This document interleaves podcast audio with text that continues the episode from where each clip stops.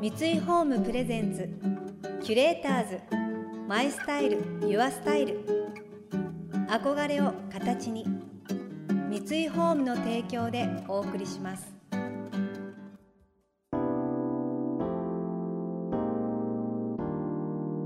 溢れる情報の中で確かな審美眼を持つキュレーターたちがランデブー今日のキュレーターズは庄司夏子です。藤原博です想像力を刺激する異なる二人のケミストリー。三井ホームプレゼンツキュレーターズ。マイスタイルユアスタイル。ナビゲーターは田中れなです。今日のキュレーターズは音楽プロデューサーの藤原宏さんとシェフの庄司夏子さん。DJ 音楽プロデューサーデザイナー大学教授などさまざまな顔を持ちマルチに活躍されている藤原さん。一方料理界に新風を吹き込む気鋭のシェフとして注目を集める庄司さん。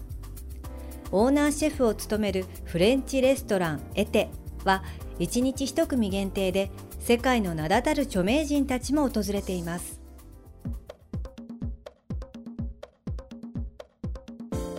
こんにちは。こんにちは。どうも。声がよそ行き。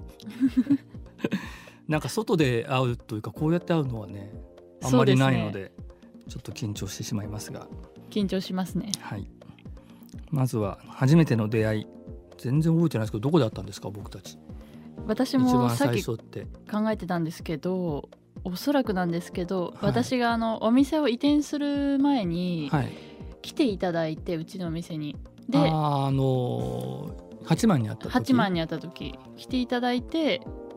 だと思うんですけど。そうですかね。でも23年ですか。僕はそもそもそのなっちゃんはろくに仕事もしてないとずっと思ってたんですよ。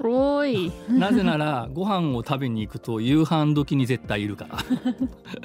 なんか僕も自分からあんまりすごい予約をいつも取っていくタイプでもないんですけれどそういうご飯の好きな友達とかに誘われて「あじゃあ行きます」って行くといることが結構あったじゃないですか。結構ありましたね、ね、たまたま違う席でもいたあれ？あれ？あれいるみたいなのがあってあこの人自分の店やってるって言っててやってないなとこれはとずっと思ってたんですよ。ところがやってます。いやいまだにご飯食べに行ってもいるしそうです、ね、一緒の会食入ってるじゃないですか、ね、一緒に入ってますね。あまあひろしさんメンバーにいるって言って。そういうのもあるんで。まあそそれはともかく思い出した。それでお店に行ったのは僕の知人というか共通の友達でフーディーの、うん、すごい美味しい美味しいパンがあるよって誘われたんですよ。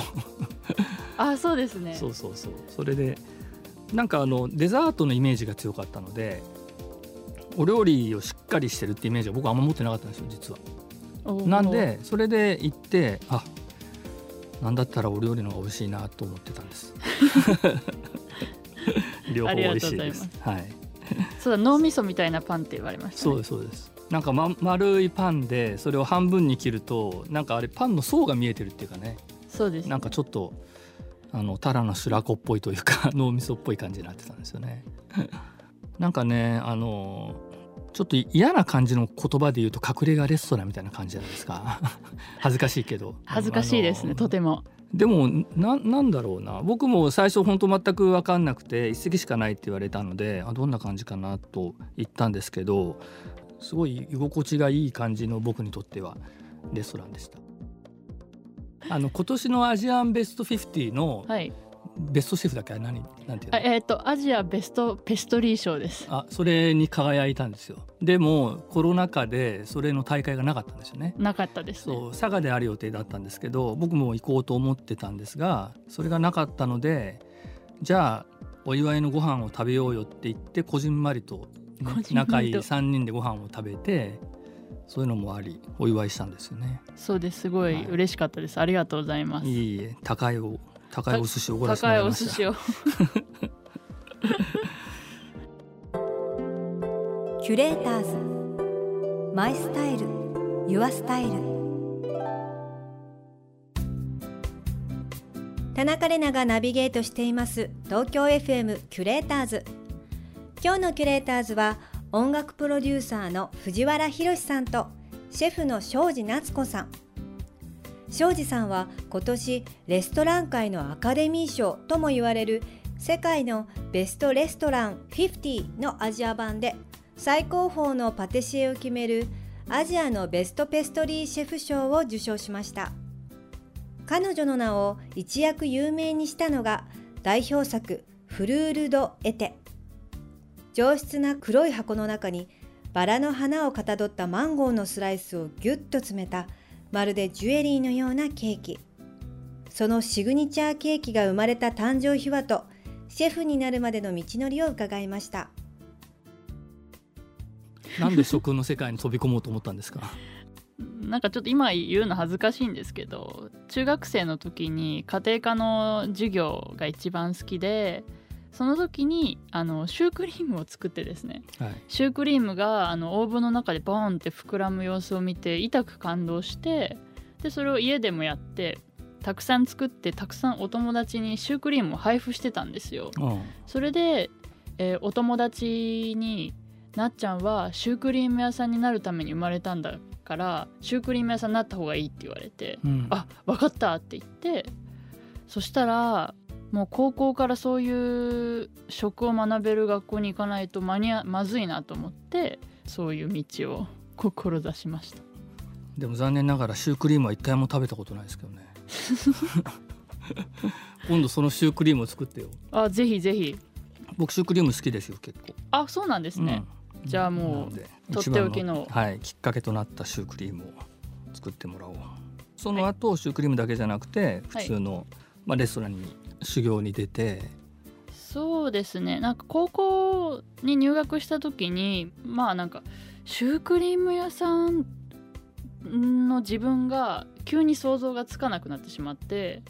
シュークリームって結構単価が数百円だったりするじゃないですか、うん、それでどうやってランニングしていくんだっていうなんかちょっと大人の脳みそじゃないですけど、えー、経営もしないといけないな大変だなっていうのはなんとなくあってそれでまあ一旦シュークリームの夢はまあ置いといてでフレンチの方に進もうってなったんですよね、はい、でもなんとなく結果的に最初に有名になったのはケーキですよね。パティシエ的なことで有名になったから、ね、パティシエ的なもともと23歳の時にお店をやろうとして、うん、それ融資を国から受けて、うん、その時23歳女性で受けられる融資って1000万円だったんですよその当時、はい、金額を言ってしまえばなんですけど、うん、それでどうしようっていうのもあったしあとは23歳女性がレストランをオープンして経歴もまだ全然なくてどうやって集客するのかが全く先が見えなかったんですよその時。そしたら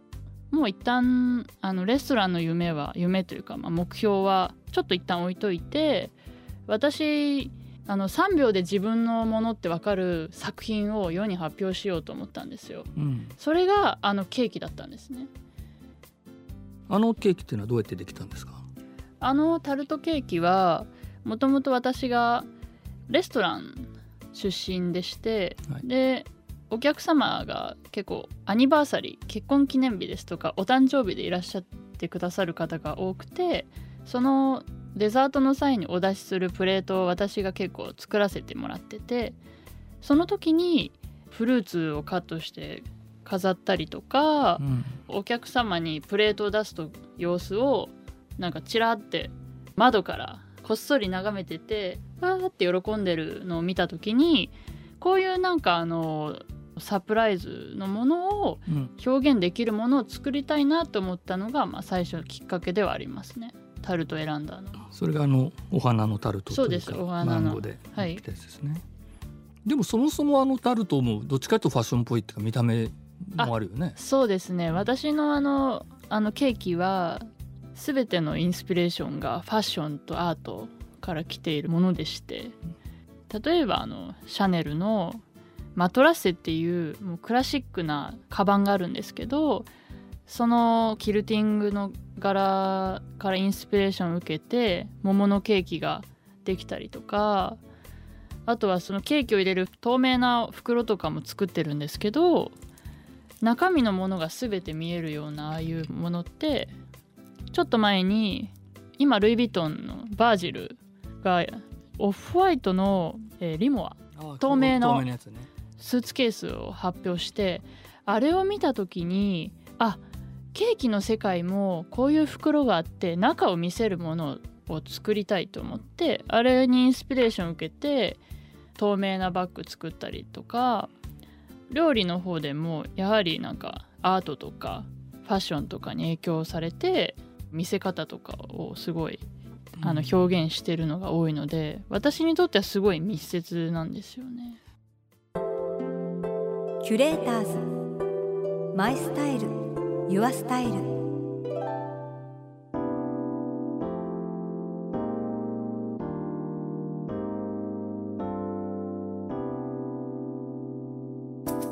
田中れながナビゲートしてきました。三井ホームプレゼンツ。キュレーターズ。マイスタイル。ユアスタイル。今日のキュレーターズは音楽プロデューサーの藤原宏さんとシェフの庄司夏子さんとのお話をお届けしました。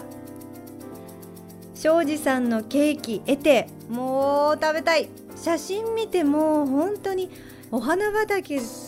ですよね。もう綺麗でこれなんかケーキっていうものをやっぱ超えてケーキそのものの存在だけでお部屋に飾りたいって思わせてくれるようなケーキだけでもう十分なプレゼントになってなんか送る方も楽しいし送られても絶対嬉しいし。話聞いてすごい幸せな気持ちになりました。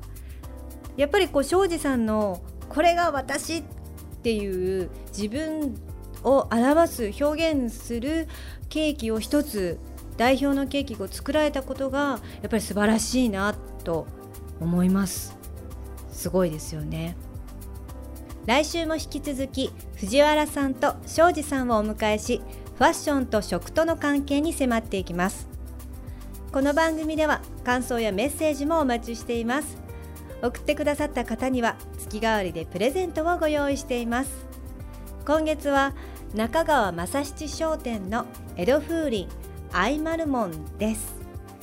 300年の老舗ならではの温故知新の思いを根底に日本の工芸をベースにした暮らしの道具を生み出す中川正七商店。昔ながらの中吹きと呼ばれる技法を用いた手作りの風鈴でそれぞれが世界で一つだけの音色を響かせるのが特徴。青色の中に微量の白を混ぜた水彩画のような軽やかな表現をお楽しみいただけます。またインテリアライフスタイルなどあなたの暮らしをより上質にする情報は web マガジンストーリーズのエアリーライフに掲載しています。今月のリコメンドトピックは夏もアロマで快適にです。詳しくは番組のホームページをご覧ください。それでは素敵な週末をお過ごしください。田中れなでした。三井ホームプレゼンツキュレーターズマイスタイルユアスタイル。憧れを形に三井ホームの提供でお送りしました。